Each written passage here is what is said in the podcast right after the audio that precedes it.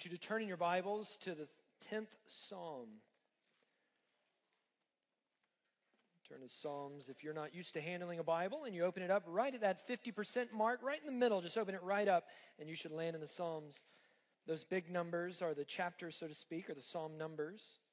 We're looking for big number 10, Psalm 10. And we are going to be looking at the entire thing together today.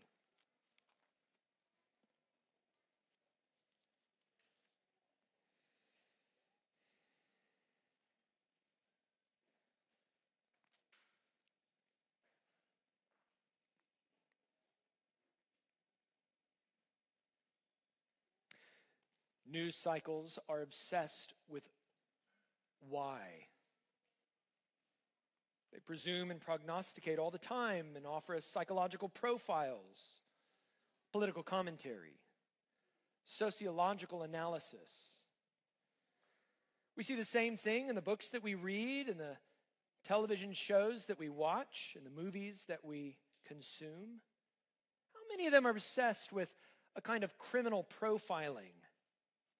If you were to take a quick glance at any one of your streaming providers, you might see things like Criminal Minds, Blacklist, Mindhunter, or The Making of a Murderer, just to name a few. Well, what we have in Psalm 10 is God profiling the wicked man and telling us why he does wicked things. And in light of that, what hope does the righteous man have, especially when the wicked man seems to prosper in everything he does? With that in mind, I'd have you hear now the reading of God's word, the 10th Psalm. Listen to what the psalmist writes. Why, O Lord, do you stand far away? Why do you hide yourself in times of trouble? In arrogance, the wicked hotly pursue the poor. Let them be caught in the schemes that they have devised. For the wicked boasts of the desires of his soul, and the one greedy for gain curses and renounces the Lord. In the pride of his face, the wicked does not seek him. And all his thoughts are, there is no God. His ways prosper at all times. And your judgments, well, they're on high, out of his sight. As for all of his foes, he just puffs at them. And he says in his heart, I shall not be moved. Throughout all generations, I will not meet adversity. And his mouth, well, it's filled with cursing and deceit and oppression, and under his tongue are mischief and iniquity. He sits in ambush in the villages, in hiding places. He murders the innocent, and his eyes stealthily watch for the helpless. He lurks in ambush like a lion in his thicket. He lurks that he may seize the poor. And he seizes the poor when he draws him into his net.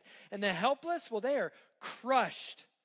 And they sink down and fall by his might. And he says in his heart, God has forgotten. He has hidden his face. He will never see it. Arise, O Lord. O God, lift up your hand and forget not the afflicted. Why does the wicked renounce God and say in his heart, you will not call to account? No, but you do see. For you note mischief and vexation, that you may take it into your hands. To you the helpless commits himself, and you have been the helper of the fatherless. Break the arm of the wicked and evildoer. Call his wickedness to account, till you find none. The Lord is King forever and ever. The nations perish from his land. O Lord, you hear the desire of the afflicted, and you will strengthen their heart. You will incline your ear to do justice to the fatherless and the oppressed, so that man who is of the earth may strike terror no more. The grass withers and the flower fades, but the word of our God stands forever. Amen. We have one big idea coursing through the passage, and it's this: God alone is king. He sees the wicked, and he will deliver justice. God alone is king. He sees the wicked, and he will deliver justice. Two things are going to stand out as the psalmist, under the inspiration of the Holy Spirit, has organized this passage. First of all, in verses 1 through 11, we are going to consider and see a wicked man exposed. We're going to see his pride, and we're going to see his plans. We'll see a wicked man exposed. And then in verses 12 to 18, we're going to see a righteous man revived. The righteous are revived. And here's what we're going to see. We're going to see his prayer, his plea, and we're going to see his praise. That's how the psalm ends, with praise. And he begins that first section there in verse 1, considering the exposure of a wicked man. Notice he begins with a hard question. Why, O Lord, why do you hide yourself? I wonder how many of you in your hearts have ever asked that question. Whether due to circumstances in your own life or what you see on the news. How long? Why does this continue? It's interesting, this psalm should be connected thematically with the psalm that precedes it, Psalm 9, and with the psalm that comes after it, Psalm 11. In Psalm 9, David acclaimed the Lord's previous rebuke to the nations, and he prayed for God to do it again. And so Psalm 9 ends triumphantly. Verse 19, you can take a look at it there. Arise, O Lord. Let not man prevail, and let the nations be judged before you. But notice that Psalm 10 opens up on an entirely different note. It's in the minor key, asking why it is that the covenant-keeping Lord holds back and hides himself. Back in Psalm 9, or in verse 9 rather, the psalmist says, the Lord is a stronghold in times of trouble. But now in Psalm 10, he says, why do you hide yourself in times of trouble? And so which is it? Is the Lord a stronghold, or does the Lord hide himself? Well, if that isn't the great perplexing reality of the Christian life, when we consider the reality of evil and sin in the world in light of a good and all-holy God. There are times when in all of our confidence, with God's help, by his grace, we say, you are indeed a stronghold in times of trouble. And there are times in the weakness of our own flesh that we look up and we say, where you at? Did you forget us? If Psalm 9 celebrates God's presence, then Psalm 10 questions his absence. But notice it's not a faithless questioning. The psalmist is not like a prosecuting attorney coming against God, presuming God's guilt. He's asking in the way that a son who knows little inquires of a father who knows more. What do you know that I don't know? What have you not yet told me? What do I need to see or remember that I'm not seeing or remembering? And so we see now, even in Psalm 10, that the Bible gives words for our sighings. It gives us permission to ask really hard questions of God. It doesn't give us permission to question God. God is good, and all that he does is good. But it gives us permission to ask him hard questions. Why? How long? And the reason that he's asking these questions is because in verses 2 and following, the wicked are prospering. We're going to see in verses 2 through 5, his wicked pride. And then we're going to see in verses 6 through 11, his wicked plans. Consider his wicked pride. First of all, verses 2 through 5. Look at how the actions of the wicked are described. In verse 2, it's described, first of all, as arrogance. In arrogance, he hotly pursues the poor. What is arrogance? It is no less than the excessive sense of self-importance. Proverbs 22:2 says, the rich and the poor meet together. The Lord is the maker of them all, but the wicked man denies this. It says here he literally burns up the poor. He consumes the poor. He consumes the weak. He's a bully. And in his mind, he's not a God-made man. He's a self-made man. He thinks he's a better man. And in verse 3, that makes him a boastful man. You see there, he boasts in the desires of his soul, that he is a greedy man. And he's glad to be greedy.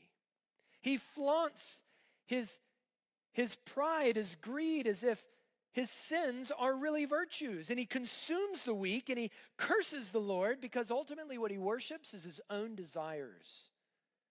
In fact, that word used to refer to the desire of the wicked there in verse 3, that same word is used again in verse 17. Do you see it there?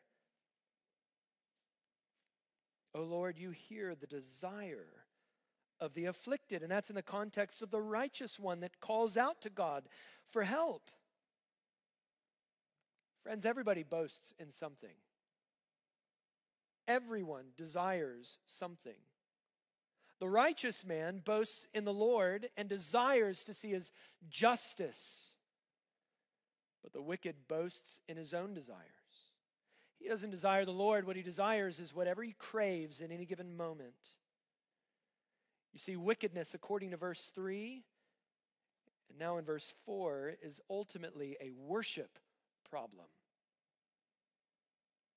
Because in the pride of his face, the wicked does not seek him. In all his thoughts, he says, there is no God. His success only vindicates his wickedness. It blinds him to God's judgment. That's what we see in verse 5, that his ways prosper at all times. He says, your judgments are on high. It is out of his sight. He doesn't even consider them. He doesn't even know them. He's made himself so big and God so small that all he does is just puff at his opposition.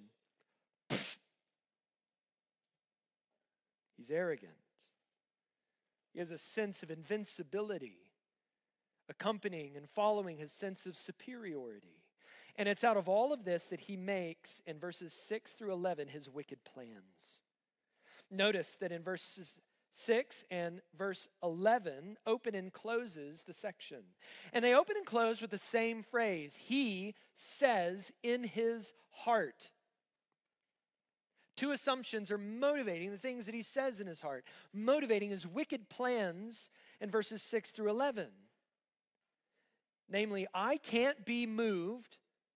Ain't nobody going to stop me. And God has forgotten. He didn't even see me. He says, who's going to stop me? You? Are you going to stop me? Is God going to stop me? No, listen, if there really is a God who cares, why hasn't he done anything? No, it seems that my prospering, when you look around, seems to prove otherwise. Is what I do really all that bad if it leads to all of this? No, it seems your God has nothing to say.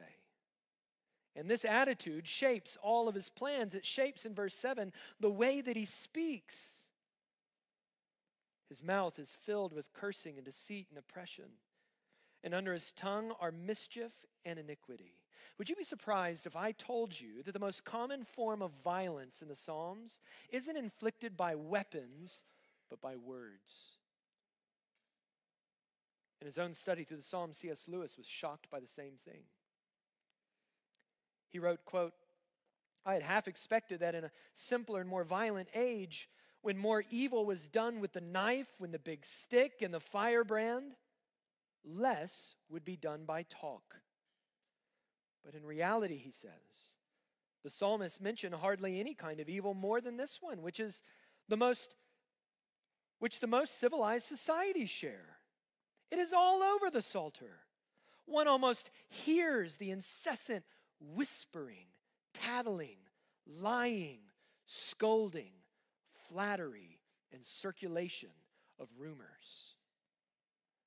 Human societies have changed over time. The technology surrounding the weapons of our warfare have changed over time. But beloved, the human heart has not changed over time. It is the same today as it has always been since sin came into the world. And none of us are righteous. No, not one. That's how the Apostle Paul speaks about it in Romans chapter 3. And right there, he adds verse 7 as a quotation in a long string of Old Testament quotations. And he's trying to prove a point. He takes verse 7, he applies it to his own argument. Whereas the psalmist is applying verse 7 to the wicked man, the Apostle Paul applies it in Romans chapter 3 to every man.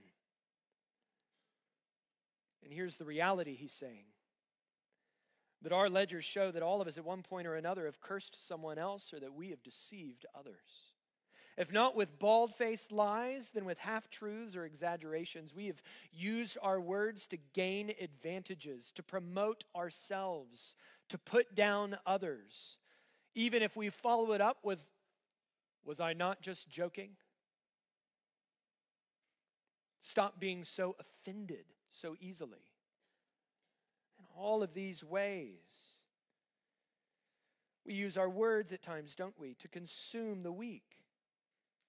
Husbands speaking harshly to their wives, parents with their children, bosses with their employees, holding paychecks over their heads as if a sword to the neck, rebuking, scolding, shaming, name-calling. If it's true that our tongues reveal our hearts, as the Bible says, and as we see here in verse 7, then what the Apostle Paul says is true. Every man is a wicked man, apart from the righteousness of Christ. Every man is a wicked man, that is, every man but one. Beloved, the Lord Jesus Christ is the only person who has ever lived who can say Psalm 10:7 was never true of me. That doesn't describe me. In fact, the prophet Isaiah and the apostle Peter both testify that, quote, no deceit was ever found in his mouth. This makes Jesus not only the perfect man, but it also makes him the only qualified mediator between God and a wicked man, between God and sinners like us. This is what Paul's getting at in Romans when he quotes verse 7. It's to prove from our own tongues that none of us are righteous. It's to prove to us that working harder to get this little organ under control doesn't ultimately make any difference, for by works of the law, no human being can be justified in God's sight. Wicked people need alien righteousness, a righteousness that comes from outside of us. It is, as Paul concludes, the righteousness of God then that comes through faith in Jesus Christ. Paul builds his whole argument for the gospel on the basis that we are not righteous. All of us have mouths like this that reveal hearts like this. And the only way that we'll be able to stand before an all-holy God is that if we receive a righteousness that is not our own, but that was earned by Christ Jesus alone. Received by faith alone. Whereby our sins, described perfectly in verse 7, might be forgiven, taken away as far as the east is from the west, because an innocent man on whose lips was never found an ounce of deceit, willfully, willingly laid down his life for us. But the wicked man of Psalm 10 refuses to acknowledge any such need for righteousness. His pride shapes the way that he speaks to others, and in verses 8 through 10, it shapes the way that he treats others. Verses 8 and 9, notice he's calculating and he's cruel. The psalmist describes him as a lion who's waiting for his prey and then devours them, taking either their life or, more often than not, their livelihood. In verse 10, he's a bully. He's a bully that makes himself look strong by crushing, drowning, and destroying the weak. And when he sees a bruised reed, oh, he rushes to break it. He loves it. And when he sees a dimly lit wick, psst, he loves to put it out. Consider how different the Lord Jesus Christ is to the wicked. Consider the way that Jesus is to the poor. That unlike the wicked, Jesus never, ever breaks bruised reeds. And he never, ever puts out dimly lit wicks. Time and again, when Jesus saw the poor in spirit, the Bible says he had compassion on them. And in that we see no less than God's heart in the heart of Christ. And so when we read about the wicked man, our imaginations should immediately run to the Gospels and elsewhere to consider how this man is so unlike the Lord who has called us and saved us. And that even in our greatest moments of weakness and of frailty will never break us and will never snuff us out. He delights in bearing us up, and he will never break us down. He's so different than the wicked. He is good. All that he does is good, and that we can trust him. But notice in verse 11, the proud heart of this wicked man is filled not ultimately with pity, but with presumption. It judges God's patience as impotence. Since God hasn't stepped in, either he can't step in or he just won't step in. That's what he's saying. He's forgotten. He's hidden his face. He will never see it. Friends, hell will be filled with presumptuous people. Consider Paul's warning from Romans 2. Do you presume on the riches of God's kindness and forbearance and patience, not knowing that God's kindness is meant to lead you to repentance? But because of your hard and impenitent heart, you are storing up wrath for yourself on the day of wrath when God's righteous judgment will be revealed. Friend, if you're here and you're investigating, looking in on Christian things, then I hope you would walk away understanding this is what Christians believe. This is what the God who has created you has revealed in his word and would have you know now. He is not impotent, but he is patient. He is patient toward you.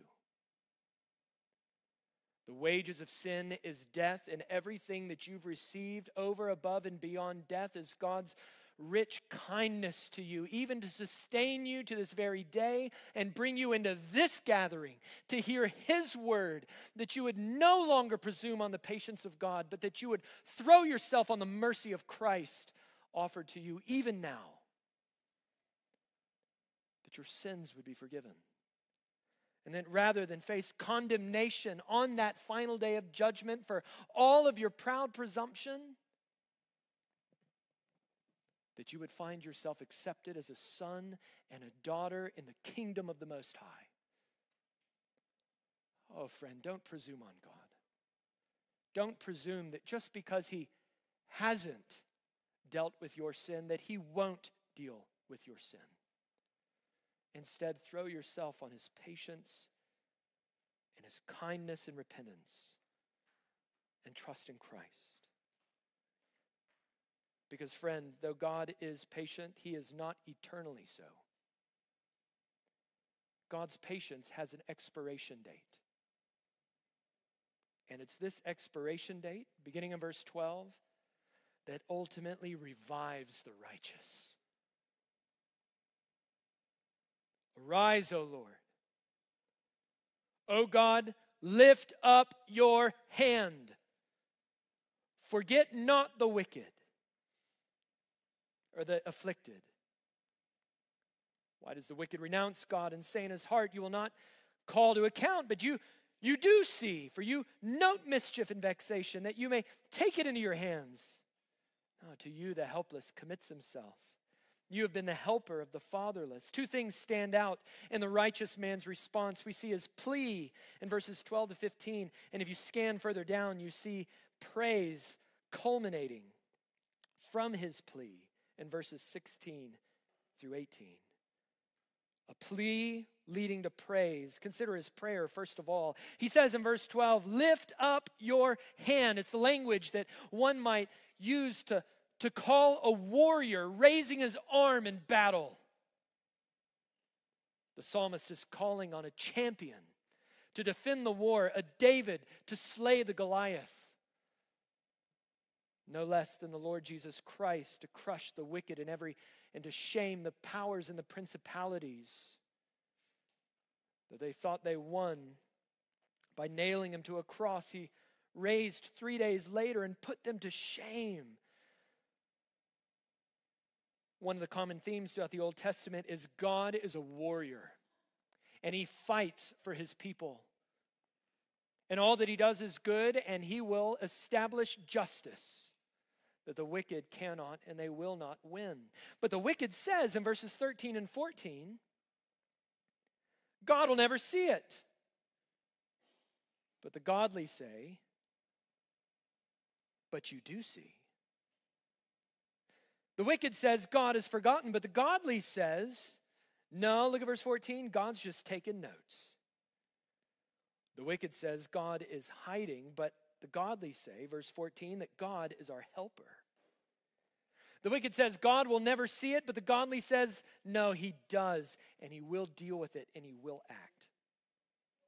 So the psalmist in verse 15 calls on God to be true to his word and to act decisively against violence and oppression.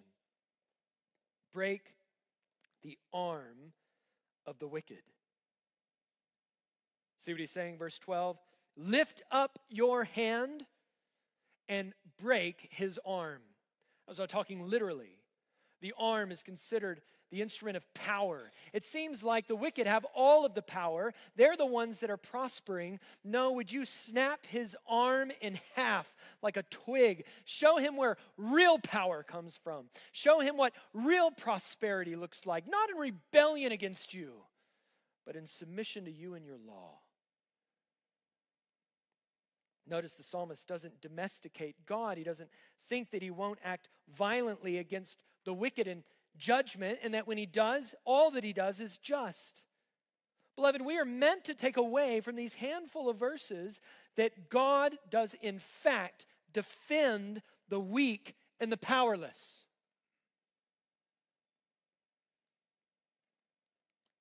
And above all, he will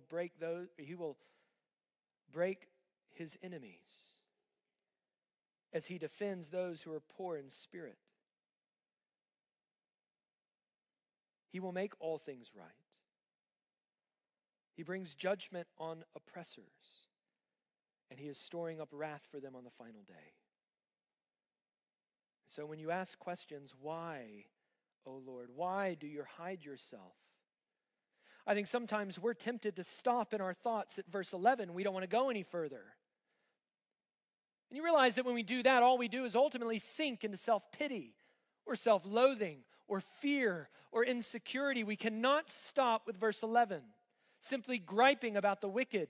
Our laments have to immediately turn to the character of God and of his promises.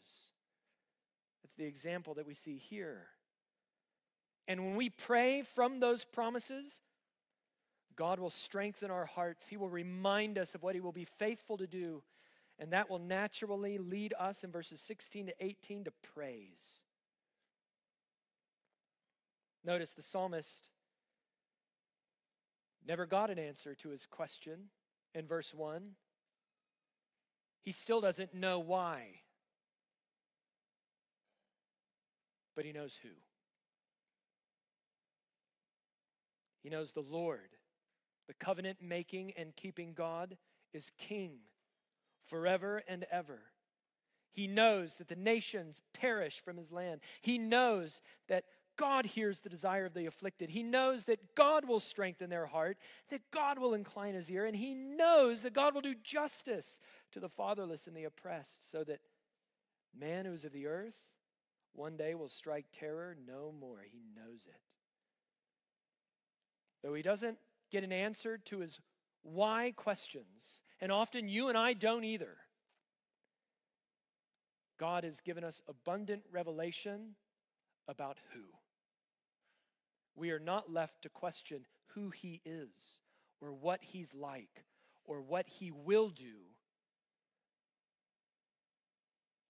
We can trust his word in all of these things.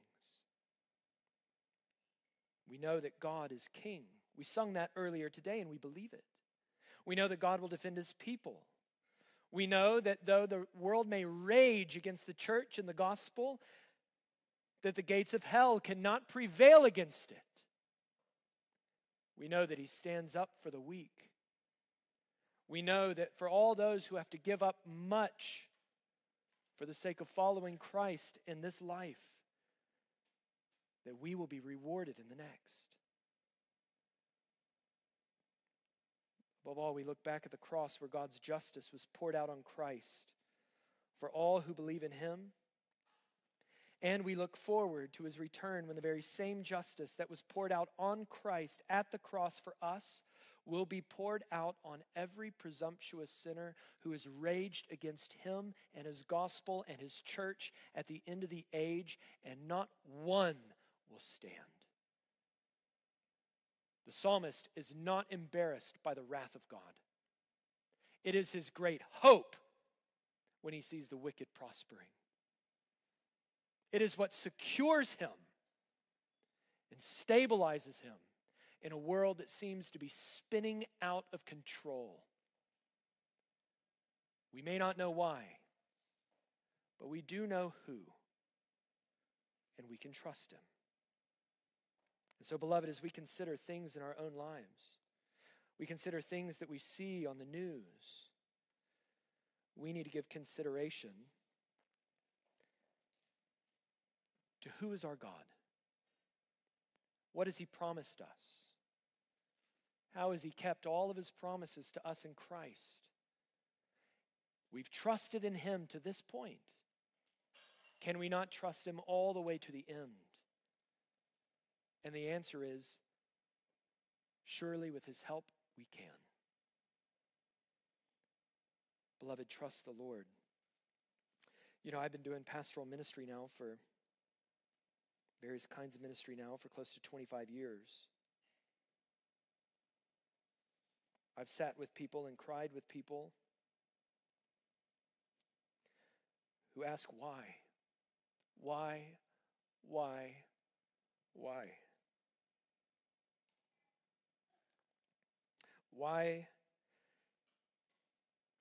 did I lose a baby for medical malpractice and the doctor gets off and plays golf? Why did my husband or wife leave me, divorce me, shred to pieces my life, my home, my family, and now seem to be prospering with a new spouse and a new life in a new house, while I'm left here to deal with the rubble?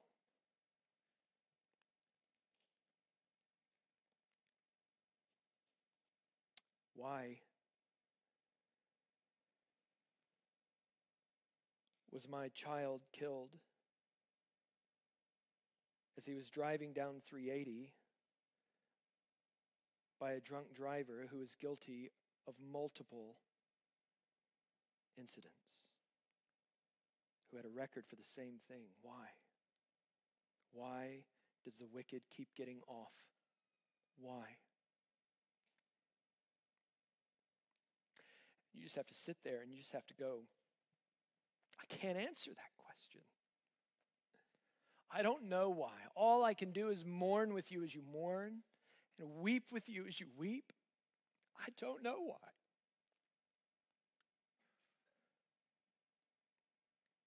And I can't take the pain away, and I know it's deep, and I know it hurts.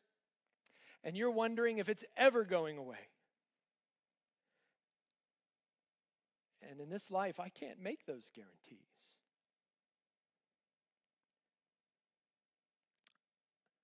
But I can guarantee that there is coming a day when wicked men will strike terror on this earth no more. There is coming a day where wickedness and pain and sorrow all has an expiration date. And I don't know exactly how God is using it in your life now or what he plans to bring out of it a month from now or a year from now or 5 years from now. No doubt he has your good in mind and he will bring it about. I can't answer the why.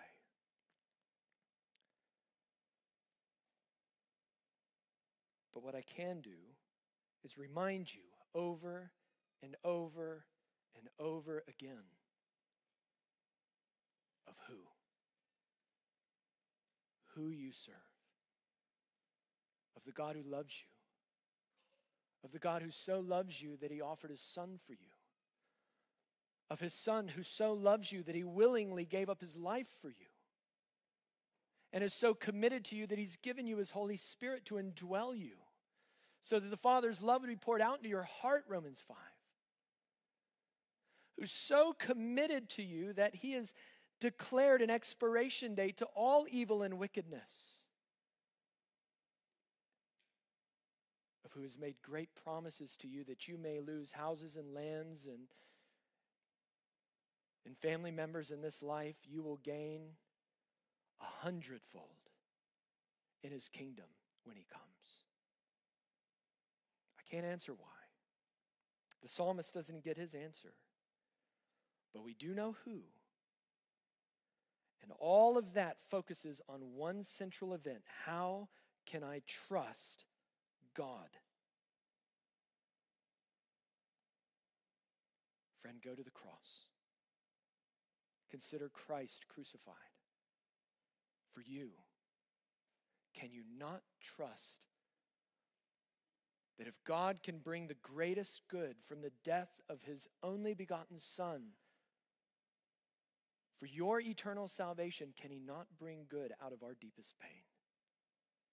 Wait on the Lord. Wait on him. Ask him hard questions. Plea with him. Lift up your hand. Forget not. And even when the locusts have eaten everything, even when the things that you love the most in this life are taken away and will never return, praise him. God knows you're too weak to do it on your own, and he has given us words to fill our mouths in moments like that. He has not left us ill-equipped. He has given us all that we need for life and godliness, even in our most bitter trials. Wait on the Lord, beloved. Let's pray.